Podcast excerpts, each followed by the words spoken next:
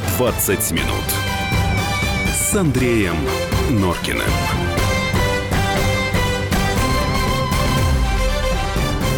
18.05 в Москве. В эфире «Комсомольской правды» 120 минут. Студия Андрей, Юлия Норкина. Добрый вечер.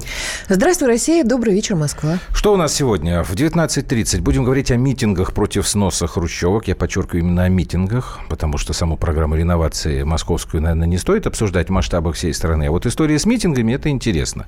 Егор Холмогоров написал статью в «Комсомольской правде» как раз на эту тему. Вот мы ему позвоним, он тоже свое мнение выскажет. 19 часов Александр Гришин к нам придет, политический обозреватель «Комсомольской правды», потому что на этой неделе на Украине Рада будет обсуждать новые законопроекты. В частности, если эти законы будут утверждены, то тогда местные власти получат а, возможность забирать храмы Русской Православной Церкви. Ну, а сейчас большая международная тема, которую мы начнем так красиво, так красиво, что аж дыхание даже замирает.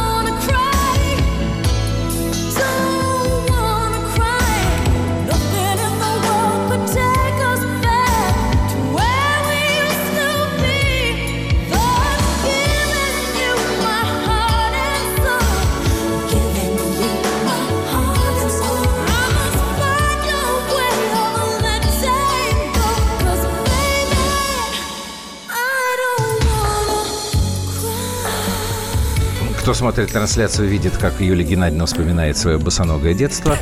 Конечно, я Вообще думаю, это что... подло намекать на мой возраст. Подло, подло. Это, это говорит о твоей А, мудрости. а потому что вдруг что Маруся запела? Маруся, Маруся, Марая Керри, это, извините, это из наших диджеи старые вылезают. Марая Керри, я уверен, даже представить себе не могла, что первый ее хит I Don't Wanna Cry спустя 25 лет, то есть четверть века, превратится в песню протеста. Почему? Потому что в минувшие выходные 150 стран мира были атакованы вирусом под названием Wanna Cry. Если Марая Керри поет I Don't Wanna Cry, значит, она протестует. Вот. Непонятно, что ли? Да ну Нет, тебя. что же.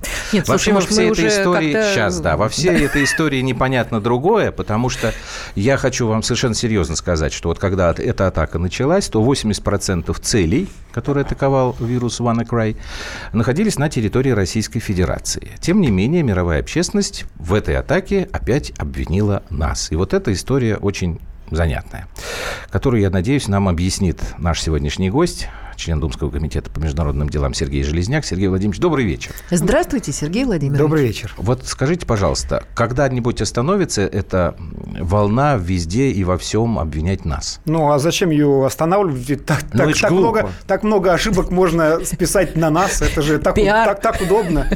Да. А, Удобно- Чтоб все удобно- знали. Russians did it. Это же мировой, мировой такой тренд.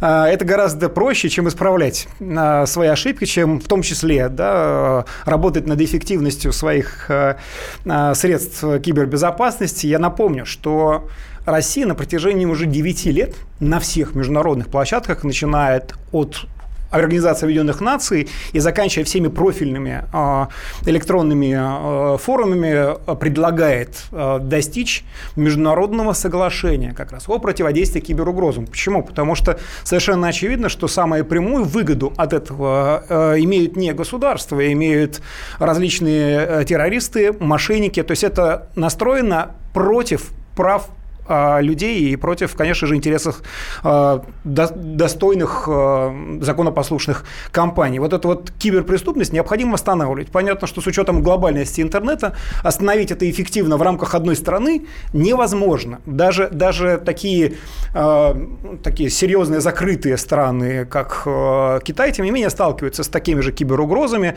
И а, вот э, этот вирус, который сейчас э, активно обсуждается, он не исключение. То есть вирус, э, по большому счету, был направлен на то, чтобы э, перехватить управление системой, Так вот, в системой- этом-то- в системами этом-то и управления штука. друг- Потому друг- что сейчас... Это что, других американцы совершеннейшие дети и не понимают, что есть вопросы, которые можно решать только сообща. Ну, это, это уже стало общим местом про их непонимание, но я сейчас хочу сказать про другое. Если помните, м, в момент очередной большой утечки а, документов э, о АНБ, Агентства национальной безопасности и о других спецслужбах штатовских э, были в том числе и протоколы, которые прямо указывали да. американским хакерам из э, соответствующих спецслужб использовать э, различные крипты и различные, скажем, стили других, ну, проще говоря, других хатеров, да, да. для того, чтобы пытаться мимикрировать под русских, не знаю, там, корейских, китайских и так далее хакеров. Совершенно очевидно, что было бы абсурдом пытаться привязывать этот очередной э, вирус э, к нам, потому Дело что действительно большая часть э, атак была направлена против нас, при этом не только против государственных электронных сервисов, но и против различных объектов инфраструктуры, против вот, вот, вот, информационных ресурсов, Сергей общественных организаций, средств массовой информации, кстати. Дело даже не в этом, дело не в вирусе, а дело в том, что вот этот WannaCry, он атаковал в том числе, например, больницы. Вот в да? Европе, да, были заблокированы работы вот в Великобритании нескольких больниц, станций скорой помощи, когда говорят о том, что русские повлияли на результаты выборов, там, я не знаю, где угодно, там, в том числе на Занзибаре. Помните, была эта история прекрасная? А, можем, можем смеяться, можем говорить, что это общее место. Здесь мы столкнулись с тем, что нас напрямую стали обвинять в том, что наши хакеры делают какие-то, вот осуществляют какие-то действия, которые угрожают жизни людей. Это уже другая история. Они переходят на следующий виток, на следующий шаг. Вот что меня беспокоит. Я Сам хочу, вирус-то без... Я хочу сказать нашим, нашим слушателям, что природа вообще там и киберпреступности, и так называемого злонамеренного софта, тех самых вирусов или червей, э, в том, что он поражает все без разбору объекты. И в этом смысле он одинаково опасен как для здоровья конкретного человека, у которого может отключиться медицинское оборудование в палате, так и заканчивая там, системой управления железнодорожным транспортом или атомной да, электростанцией. То есть совершенно, совершенно четко, что а, те, а, кто запускает подобные вирусы, а, не думают о людях, и то, что пытаются все время привязать вот такие массовые всплески кибератак с нами, ну, совершенно очевидно выглядит абсурдом. И чем более последовательны в этом абсурде будут те, кто нас в этом обвиняют, тем больше отрицание в обществе они будут иметь. Ведь не случайно, еще раз повторю, там хэштег Russians did it, э, он родился не у нас, он родился в западных социальных сетях, и именно западные пользователи э, там, социальных сетей э, просто высмеивали все, абсур... все абсурдность обвинений а как, в, в, в адрес нашей страны. Как в таких условиях можно не просто разговаривать, а работать с западными партнерами, когда мы знаем, что мы всегда будем сталкиваться вот с этой вот историей, когда мы знаем, что вот Сергей Викторович летит на переговоры с Рексом Тиллерсоном, а тот держит, извините меня, фигу в кармане. И после того, как они заявляют прекрасные встречи, и Трамп говорит замечательная встреча, что потом говорит Тиллерсон? Он опять начинает, перезагрузка невозможна, там, начнем с того места, где есть, потому что нельзя вернуться к чистому листу и так далее, и так далее.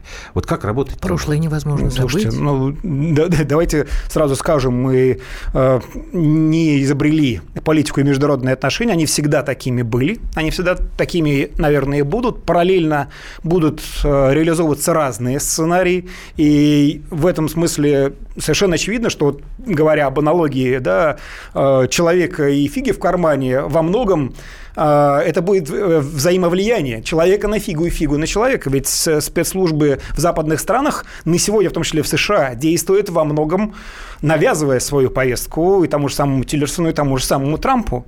Не случайно ведь разведсообщество американское на сегодня так остро воспринимает любую критику в свой адрес, потому что понимает, что там далеко не все чисто. Ну, Если, ну, дипломатия... опять-таки, вернемся, вернемся к э, самым-самым таким масштабным утечкам, которые были были в мировой сети, они нас... были связаны как раз с неприглядной деятельностью американских спецслужб. То есть, получается, у нас осталось, я так понимаю, 20 секунд. Сейчас прервемся. Напомню, кстати говоря, что э, WhatsApp и Viber наш плюс 7 967 200 ровно 9702. Вы можете писать, присылать свои вопросы Сергею Железняку.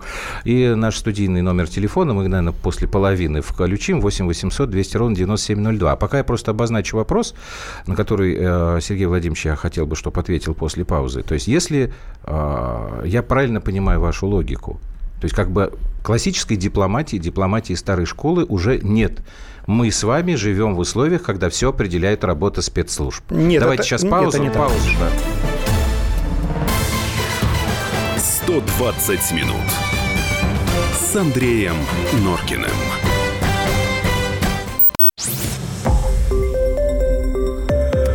Радио «Комсомольская правда». Более сотни городов вещания и многомиллионная аудитория. Керчь 103 и 6 FM. Эм. Севастополь 107 и 7 FM. Эм. Симферополь 107 и 8 FM. Эм. Москва 97 и 2 FM. Слушаем всей страной.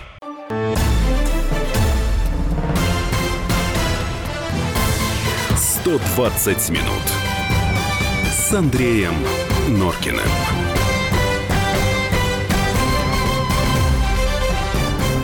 Плюс семь девять шесть семь двести ровно девяносто семь ноль два. WhatsApp, Viber. Пожалуйста, присылайте свои вопросы Сергею Железняку. Ну, Сергей Владимирович, вот э, ответьте на мой вопрос. То есть вы не согласились? Старая mm. дипломатия все равно существует? Мы живем во время, когда параллельно действуют самые, самые разные инструменты, притом на самых разных уровнях. Постараюсь объяснить.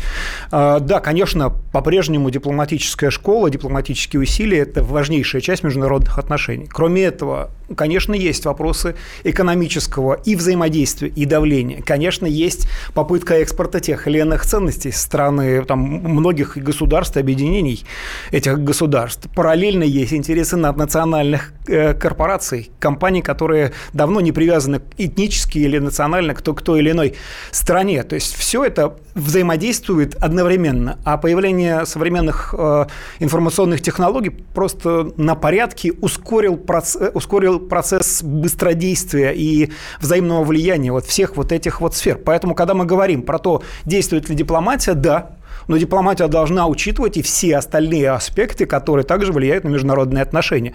Поэтому, э, когда вот мы уже конкретно говорили про этот вирус, нам нужно жить и выстраивать наши отношения, в том числе с западными партнерами, понимая в том числе и киберугрозы, которые могут исходить от их разведывательного сообщества. И я могу сказать здесь уже как э, информационщик, у нас к счастью, степень э, готовности и защищенности ну, на порядок выше, чем во многих других странах, в том числе и в Соединенных Штатах. Это э, в том числе связано и с хорошей математической подготовкой наших э, там, системных администраторов, вообще российской школы физико-математической. И также это связано с тем, что мы постоянно находимся в таком в, в достаточно... В тонусе. В, да, в тонусе. То есть нас проверяют на слабо ведь не только сейчас. Это продолжалось все это время. И если вы увидите, то на Западе даже достаточно серьезные корпорации почему-то до сих пор имеют антивирусное э, там, программное обеспечение, которое устарело еще до, до, до изобретения там, айфона. То есть это абсолютно недопустимо. Конечно, современный мир имеет современные вызовы, которые э, должны требовать адекватной и эффективной защиты. Ну вот смотрите, а сейчас наши с вами коллеги либерального толка скажут, вот видите, вот были времена, когда все нас любили, все с нами дружили, я имею в виду 90-е, когда была другая политика. И вот у меня возникает вопрос э, в связи с этим. А, насколько действительно нам а, важна эта любовь, эта дружба и э, с американцами, и с европейским миром? Или мы э, все-таки должны понять, что пора становиться самодостаточными э, во всех аспектах государственных, да, и как-то потихонечку уже меньше обращать внимание на то, что они говорят, что они делают, в чем они нас обвиняют. Ну, я считаю, что вообще любви не бывает без взаимности. Ну, по крайней мере, той, той любви, ну, которая это созидательна. варианте, да. это, это на самом деле во всех вариантах. Э, мы точно не готовы идти ни на какие э, соглашения без учета наших национальных интересов. А это как раз тот самый принцип взаимности.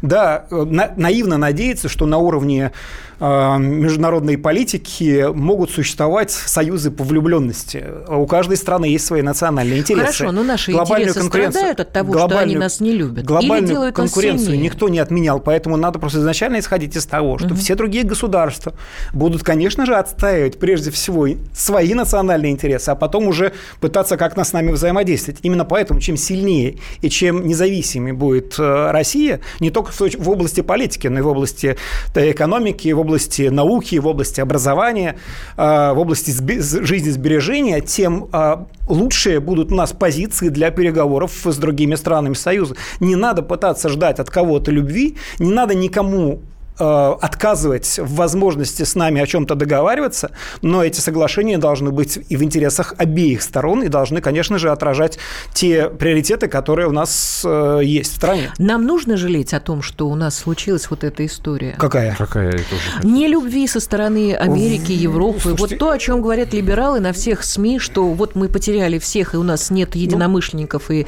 мы изгои, ну, нас да, никто не Россия любит. страна изгой, у нас это, нет союзников. Ну, это, это, это же, конечно, абсурд э, вот э, очень, очень такой пример приведу свежий. Только что мы подводили итоги теста на здание истории Великой Отечественной войны, который мы вместе с молодежным парламентом при Государственной Думе проводим уже вот, э, второй раз.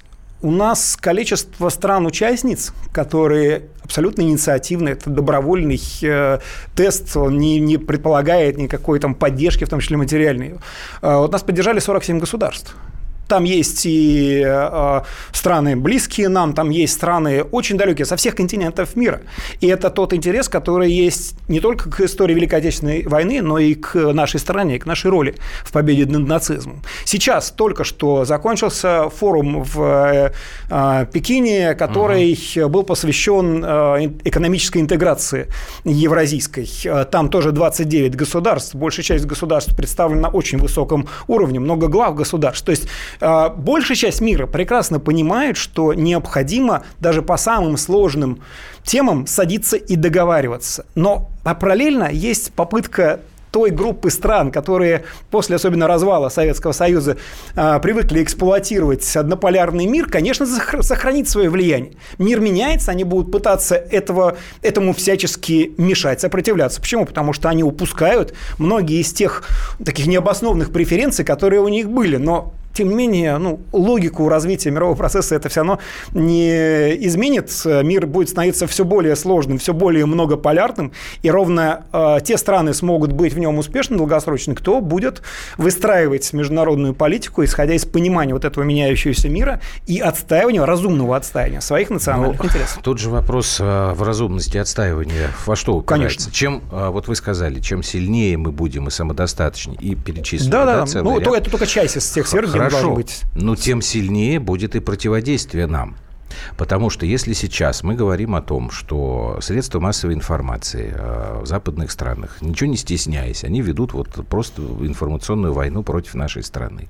Значит, чем будем мы сильнее сопротивляться этому, тем сильнее они будут нас давить за это. Разве не так? Ну, я вспомню здесь э, притчу о лягушке и бидоне с молоком.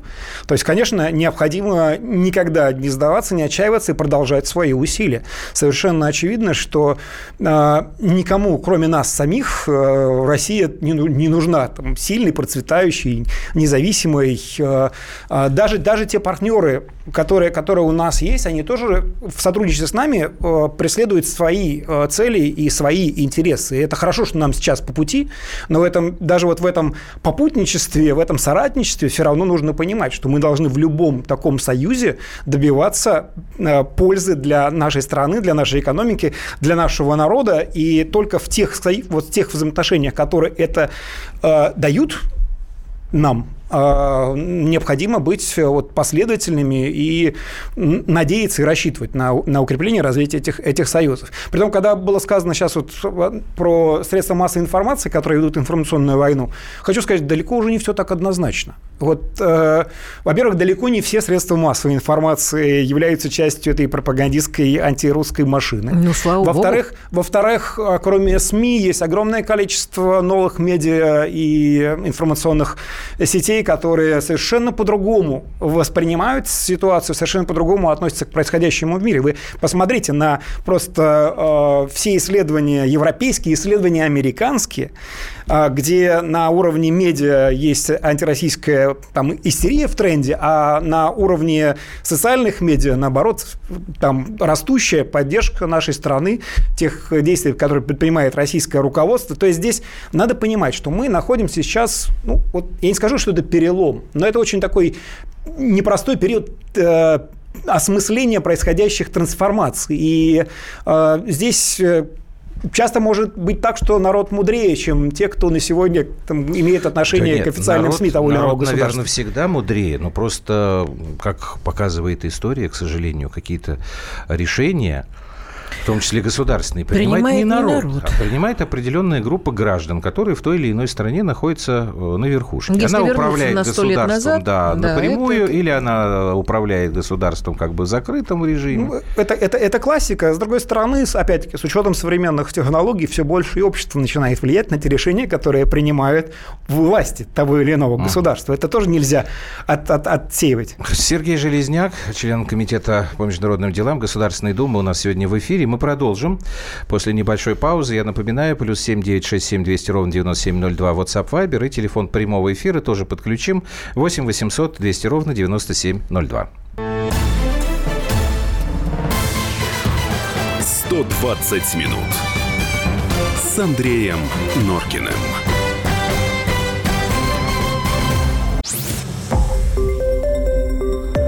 Радио «Комсомольская правда». Более сотни городов вещания и многомиллионная аудитория. Хабаровск 88 и 3 FM. Эм. Челябинск 95 и 3 FM. Эм. Барнаул 106 и 8 FM. Эм. Москва 97 и 2 FM. Слушаем всей страной.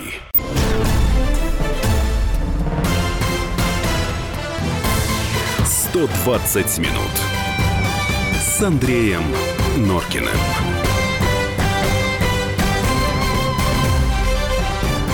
Восемнадцать часов 32 минуты, и это не Андрей Норкин, а Юлия Норкина. Да Я же сказала, правая рука, левая нога. И вот, дорогие сердце, друзья, на сердце. WhatsApp ну ладно тебе.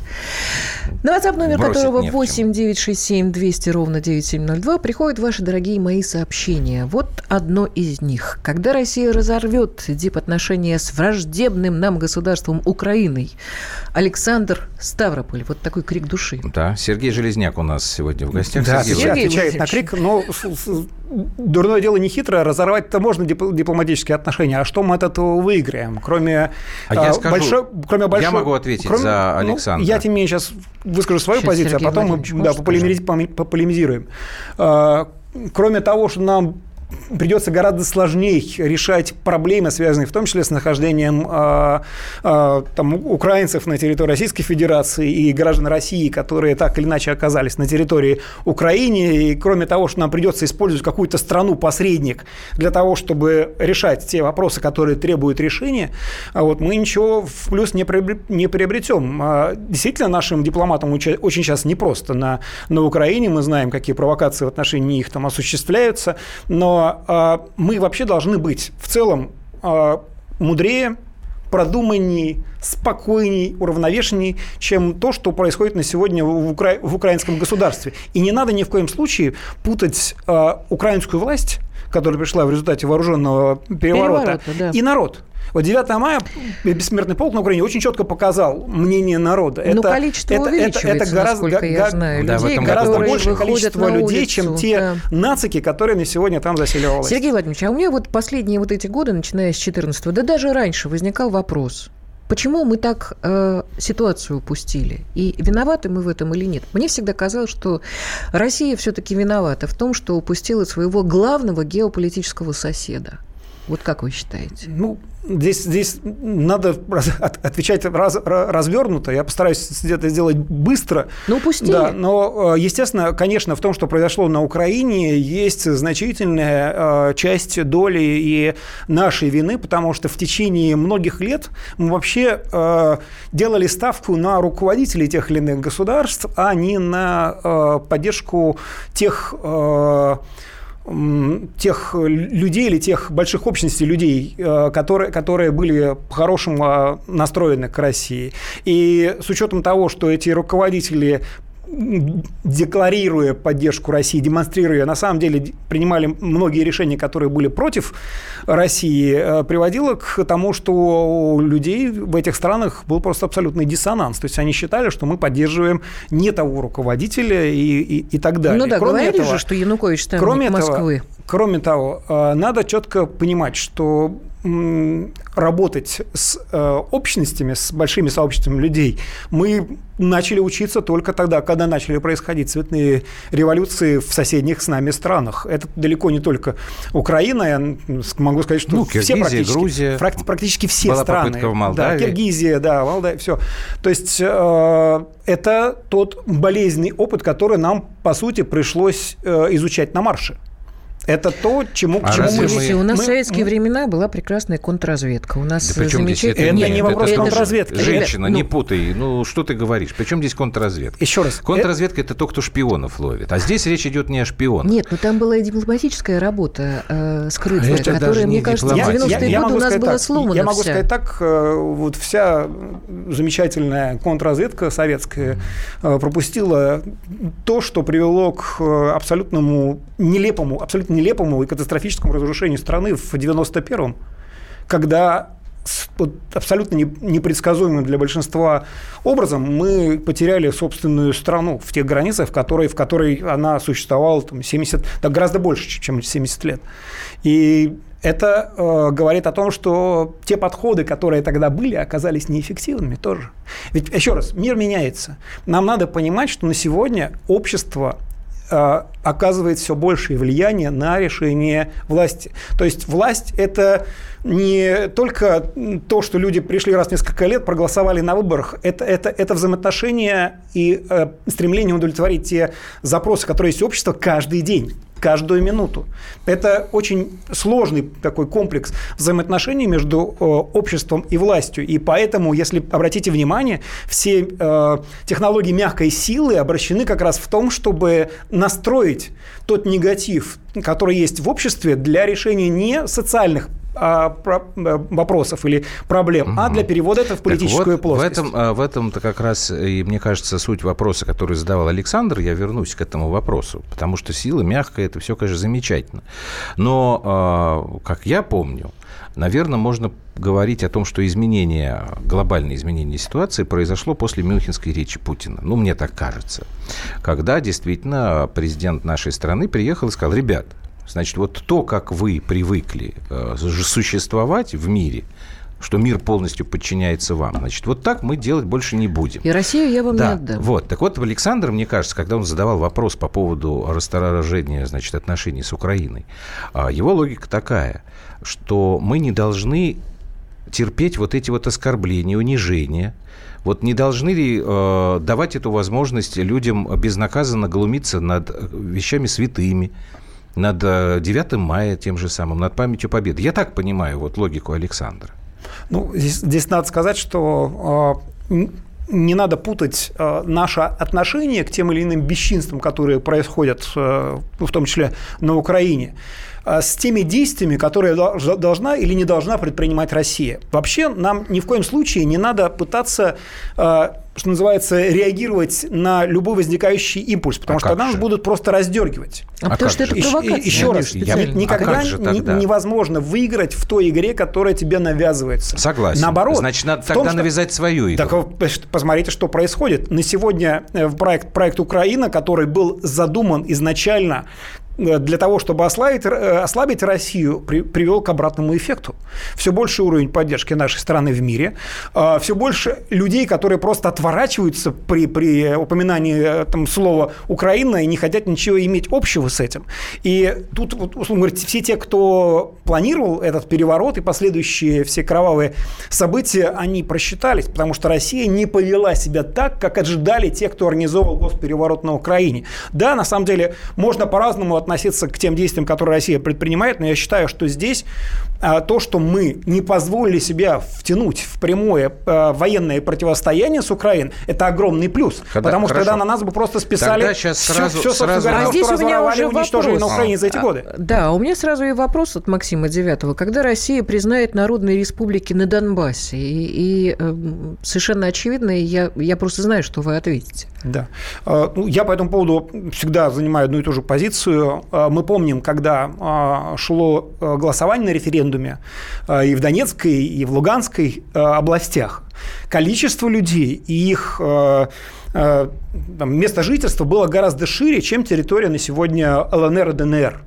И у многих семьи просто разорваны, у многих большая часть роднин на, на, на, на той территории. И почему мы должны сейчас отказать этим людям в праве на то, чтобы они чувствовали себя частью наш, наш, нашего единого мира, нашей, нашей цивилизации? Более того, огромное количество людей, еще раз говорю, подавляющее большинство людей на Украине ненавидят ту власть, которая там существует. И это только вопрос времени и обстоятельств, при котором всю эту нацистскую бандеровскую пену оттуда смоет и э, будет, э, будут восстановлены нормальные отношения с украинским народом. Так вот, э, пытаясь сейчас нас заставить взять и признать только маленькую часть того, что хочет быть нашим часть, частью нашего, нашего мира нас, нас, нас вынуждают пойти на уступки. На эти уступки идти нельзя. И здесь лучше всего как раз спрашивают людей, которые на сегодня живут и отстаивают независимость Донбасса. Потому что они это очень хорошо понимают. У многих, еще раз говорю, прямо через границу их родные и близкие. И они хотят жить вместе, строить свою судьбу вместе и никогда не позволят тому, чтобы часть родной земли была оттяпана бандеровцами, которые пришли э, туда. Ну, тогда, непонятно получается, откуда. Сергей Владимирович, нам что тогда? Ну хорошо, будем мы посылать, ну, собственно, я сейчас дурака валяю, потому что я сам это говорю, да, будем мы посылать гуманитарную помощь. Но я пытаюсь представить людей, которые вот ни со мной, ни с вами сейчас не согласятся. То есть Россия так и будет сидеть и смотреть, когда наконец-то там в Киеве власть поменяется, и тогда тогда будет все хорошо. Ну, мы в эфире в прямом, поэтому я да. буду говорить. Лучше гораздо э, действительно выжидать и э, формировать позицию, чем пытаться в нее э, вляпаться с тем, чтобы всех собак на нас повесили. Этого очень хотят. Еще раз, самый опасный для нас сценарий – это когда Украина объявит нам войну и сдастся через пять минут. Чего мы будем делать? Совсем а тем... разве, а сейчас возразят, а разве с Донбассом не та же ситуация? Ну, вот придет... с, с Донбассом, в с Германии, с Донбассом Сергей принципиально противоположная в Германии, ситуация. В Германии до сих пор очень многие говорят, что это ужасно, что Германия объединилась, потому что нам пришлось кормить в Эсси и Оси, да, вот этот ужасный этот э, мешок с дерьмом, извините за выражение, который называется ГДР. Они там ничего не делали, ну, это они там ничего... говорят, да. да. Угу. Ну, так же и нам скажут. Даже сейчас нам говорят о том, что вот вы со своим Крымом, и начинается там пенсии не платят, то не платят, все, не... все сваливается на Крым. А тут будут говорить то же самое про Донбасс. Я, я хочу сказать, что а, во все времена, и в досоветские, и в советские, и сейчас, во времена уже так называемой независимой Украины Донбасс как раз был донором украинской экономики, украинского общества. Поэтому пытаться упрекнуть Донбасс в том, что они бездельники и сидят на чьей-то шее, это абсолютно несправедливо и неправильно. Наоборот, вот с Донбассом как раз все понятно. То есть это люди, которые отстаивают свое право на э, существование, на использование э, родной культуры, родного языка, на э, свою политическую волю в том числе. И здесь не поддерживать их было бы предательством. Другое дело, что, еще раз повторю, огромное количество людей и в других регионах Украины на сегодня точно так же себя чувствует. Не надо пытаться идти на поводу сейчас у 3%, которые там захватили власть. Они сами понимают, насколько шаткое их положение и насколько быстро им придется оттуда, что называется, э, улепетывать. Но нам давать повод Западу или даже частью, часть, часть украинской элиты списать на нас их преступления нельзя. Вот То в есть... этом смысле наша, на, наша выдержка и очень взвешенная, аккуратная позиция это, это, это, это огромное. То есть признать эти республики – это игра. пойти на провокацию. Я Сейчас, ну, в данной признать ситуации, эти республики – это пойти на, на провокацию. Признать так. республики – это значит отказать людям, которые все, все, живут все, на все. других территориях, в праве быть частью нас. Так, давайте мы продолжим после паузы и телефон прямого эфира подключим.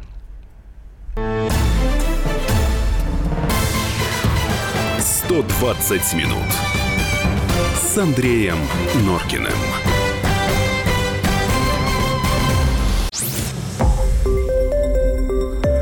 Радио «Комсомольская правда». Более сотни городов вещания и многомиллионная аудитория. Челябинск 95 и 3 FM. Керчь 103 и 6 FM. Красноярск 107 и 1 FM. Эм. Москва 97 и 2 FM. Эм. Слушаем всей страной.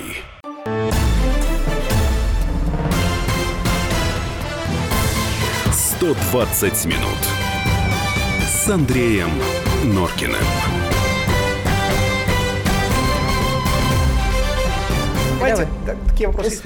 Так, мы уже в эфире, друзья Да. мои. 8 800 200 ровно 9702. А, Сергей Владимирович Железняк, член Думского комитета по международным делам у нас в эфире сегодня.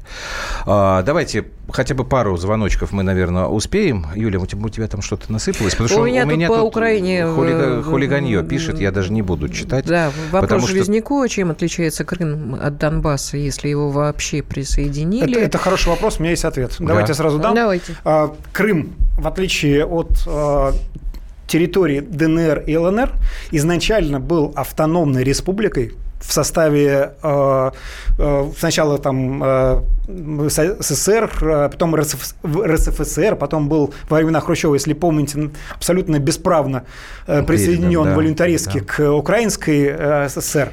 Потом даже во времена независимой так называемой Украины у них была, была своя конституция, были свои нормы, связанные с государственностью, свои органы власти. Поэтому, когда референдум проходил в Крыму, это был референдум в полном соответствии с международным правом. Когда мы говорим про Донбасс, там тоже, напомню, референдум был на территории двух регионов Украины но не на территории только ЛНР и ДНР нынешней. Поэтому и ни в коем случае нельзя отказывать тем людям, которые э, принимали участие в референдуме и остались сейчас вынужденно на той стороне, в том, чтобы они не могли э, ощущать себя частью нашего мира. Кроме этого, э, Донецкая и Луганская э, области никогда не имели автономию ну, в, течение, в течение последних нескольких десятков лет, хотя мы помним, что во времена раннего Советского Союза они были э, переданы э, Украинской ССР э, тоже достаточно волюнтаристски. Хорошо, спасибо большое. Алексей у нас из Ростова уже в эфире. Алексей, здравствуйте, мы вас слушаем. Ваш вопрос, пожалуйста. Здрасте, Леша. А у меня, собственно, нет вопроса. Я просто хочу сказать, что, ребят, ну кого вы приглашаете? Мне надоело слушать это вранье вот это. А в чем вранье? Эти два года, жил, три года живут на войне, и мы слушаем сказки. Я сам имею отношение к Донбассу, я прекрасно знаю отношение. Вы знаете, какое там? Нас предали. Предала Москва. И про Украину не надо рассказывать, что там живут люди. Люди переформатированы. Детей малочку учат ненавидеть русских. И чем дольше мы будем слушать сказки Железняка, тем хуже Мгм. будет потом ситуация для нас самих. А вы, Спасибо. вы нам откуда звоните? Из Ростова Из на Ростова. Дону. Ростова-на-Дону? Да. Понятно. То есть Но сами, человек- сами- Нет, нет, нет, он- из, э, из Донецка, по-моему, да, Леш, вы? Из Ну, Ростова-на-Дону. из- Нет, он туда при, Хорошо, приехал давай три, три э, года назад. во- возможности Да, ответить. да. По поводу, по поводу э, того, что происходит. То, что происходит, действительно трагедия. Это, это ужасно. И я э, очень многих знаю на Донбассе. Не тех, которые в Ростов уехали, а тех, кто э, защищает свою землю. Так вот, э, э, огромная благодарность мужеству этих людей. Точно так же, как благодарность огромному количеству добровольцев из самых разных стран, включая там и дальние страны, которые понимают, что сейчас на Донбассе, кроме э, водораздела между э, бендеровцами и людьми, которые считают себя частью русского мира, еще идет и противостояние идеологии, потому что то, что на сегодня варится на Украине, это, это, вот- это, это Вот неонацистский режим. И проблема, И- потому и- что сейчас я прошу прощения, я хочу сразу, чтобы это же не только украинская история, а а история вообще нашего противостояния западным. Это идеология. В чем Алексей прав? Там действительно на Украине учат э, детей в школах, учат ненавидеть русских. Мы знаем, какие там есть э, учебники. Вот вы, Сергей Владимирович, говорили, что э, увеличивается там процент людей, которые э, оценивают по до- должным образом наш вклад в победу над нацизмом. А я могу вам привести другие цифры, что количество людей, считающих, что победу во Второй мировой войны одержали американцы, оно тоже выросло в последнее время. Но это не на Украине, а Не на по Украине, всему не на миру, Украине. да. Вот, вот для меня что Только самое немцы главное. знают, что Как в этих Советский условиях, Союз. как в этих условиях, если мы, я согласен, не должны э, играть в ту игру, которую нам навязывают. Что должны мы придумать? Что мы можем им навязать? Каким образом мы исправим свои ошибки и не упустим наши отношения вот с теми общественными организациями, с обществом вообще на Западе. Я согласен с тем, что они вот в разговорах говорят, да, слушайте, у вас крутой президент Путин, и вообще все мы понимаем. Ну, как добиться этого? Работая с гражданским обществом разных стран. В том числе, только что упоминал э, про тест, который посвящен э, истории Великой Отечественной войны. Тест, который э, организован э, там, молодежным парламентом и является ну, абсолютно свободным, никак не заорганизованным. Люди могут там регистрироваться, могут э, сохранять анонимность, сдавая тест. Но количество год от года людей, которые участвуют в, в тесте, э, растет огромными темпами. Вот в полтора раза с прошлого года увеличилось uh-huh. количество участников теста. Но это опять в два же раза, та самая раза, мягкая сила в два получается. Раза конечно, мягкая сила. То есть мы, мы должны понимать, что нас будут всячески втаскивать в жесткое противостояние на международной э, арене и в ловушки различных кризисов. Нам нужно действовать так, чтобы помогать э, разумной части тех обществ, э, которые есть в разных странах, иметь возможность отстаивать свою точку зрения, чтобы их не пытались, не пытались э, уничтожить угу. глобалисты. Давайте еще звонок. Андрей из Москвы нам э, звонит. Андрей, здравствуйте. Добрый день. Добрый. Меня зовут Андрей. Здравствуйте. Почту за честь задать вопрос легендарному Сергею Железняку. Скажите, пожалуйста, вот у меня по моей истории множество одноклассников и одногруппников с института оказались на Украине, и часть из них воюет в так называемой антитеррористической операции на стороне украинского государства. Вот скажите, пожалуйста, по их настроению и по информации, которую я от них имею, э, мне кажется, что ваши рассуждения о скорой смене власти на Украине э, сродни рассуждениям в начале 1941 года, когда э, наши говорили, что вот через неделю-другую рабочий пролетариат Германии восстанет и скинет Гитлера. Откуда у вас такая уверенность, что там режим шатается? Спасибо. Ну, Здесь я не все источники готов э, назвать в прямом эфире, но я могу сказать, что даже социология показывает, что уровень доверия к нынешним украинским властям на уровне плинтуса. Если говорить про э, настроение в зоне конфликта с, укра... с украинской стороны, то если у вас есть ваши знакомые, вы знаете, что они правдами и неправдами пытаются оттуда сбежать, за исключением тех, кто просто является по природе садистом и получают удовольствие от, э, там, от того, что он мучает других людей. Более того, большая часть ударов, которые наносятся украинскими вооруженными силами, наносятся э, с расстояния артиллерийскими ударами э, и часто не в трезвом состоянии, потому что э, просто вот э, жить в этих условиях э, нормальному человеку просто невозможно. Э, уровень дезертирства из э, украинских вооруженных сил э, там просто зашкаливает. Единственное, кто пытается там держаться, это так называемые тербаты, которые объединяют действительно отморозков, нацистов, бывших уголовников, которые получили амнистию после Майдана. Но э, считать, что это мнение или позиция народа Украины, это абсолютно неправильно. Я могу только одно добавить, что даже не опираясь на социологию, можно просто сравнить две телевизионные картинки. 9 мая в этом году и и 9 мая в прошлом году. Я имею в виду украинские города. И вы просто своими собственными глазами вы увидите, насколько больше вышло людей на улице в день который на самом деле на Украине теперь праздником не является. Да, это все замечательно, Андрюш. Но у меня э, Нет, возникает вопрос э, к Сергею Владимировичу. Если сменится власть Порошенко, а я знаю тоже не понаслышке, люди, которые там живут, действительно недовольны э, существующей властью. А где гарантия того, что придут нормальные, разумные люди, которые будут думать прежде всего о том, что страну нужно поднимать из руин, что нужно поднимать экономику, что нужно заканчивать вот эту гражданскую войну, которая ни к чему не приведет, потому что это противостояние, которое не нужно никому.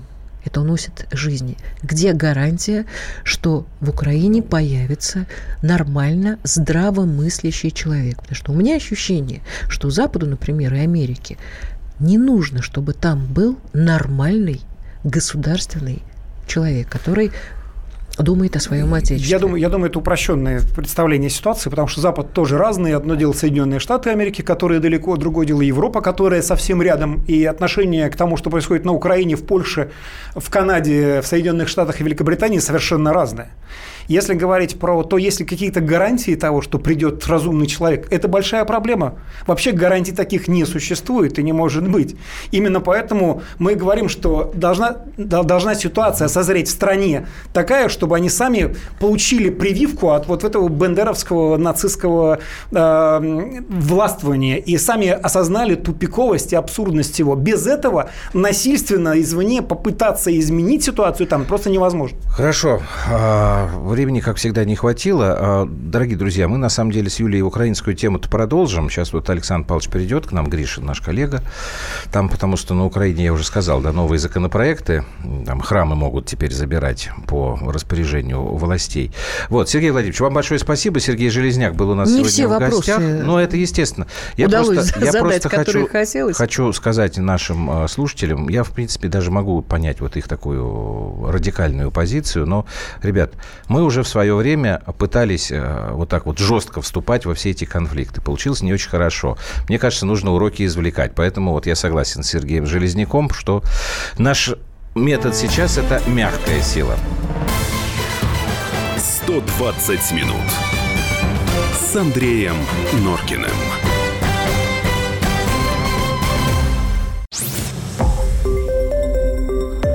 Радио «Комсомольская правда». Более сотни городов вещания и многомиллионная аудитория. Ставрополь 105 и 7 FM. Эм. Севастополь 107 и 7 FM. Эм. Калининград 107 и 2 FM. Эм. Москва 97 и 2 FM. Слушаем всей страной.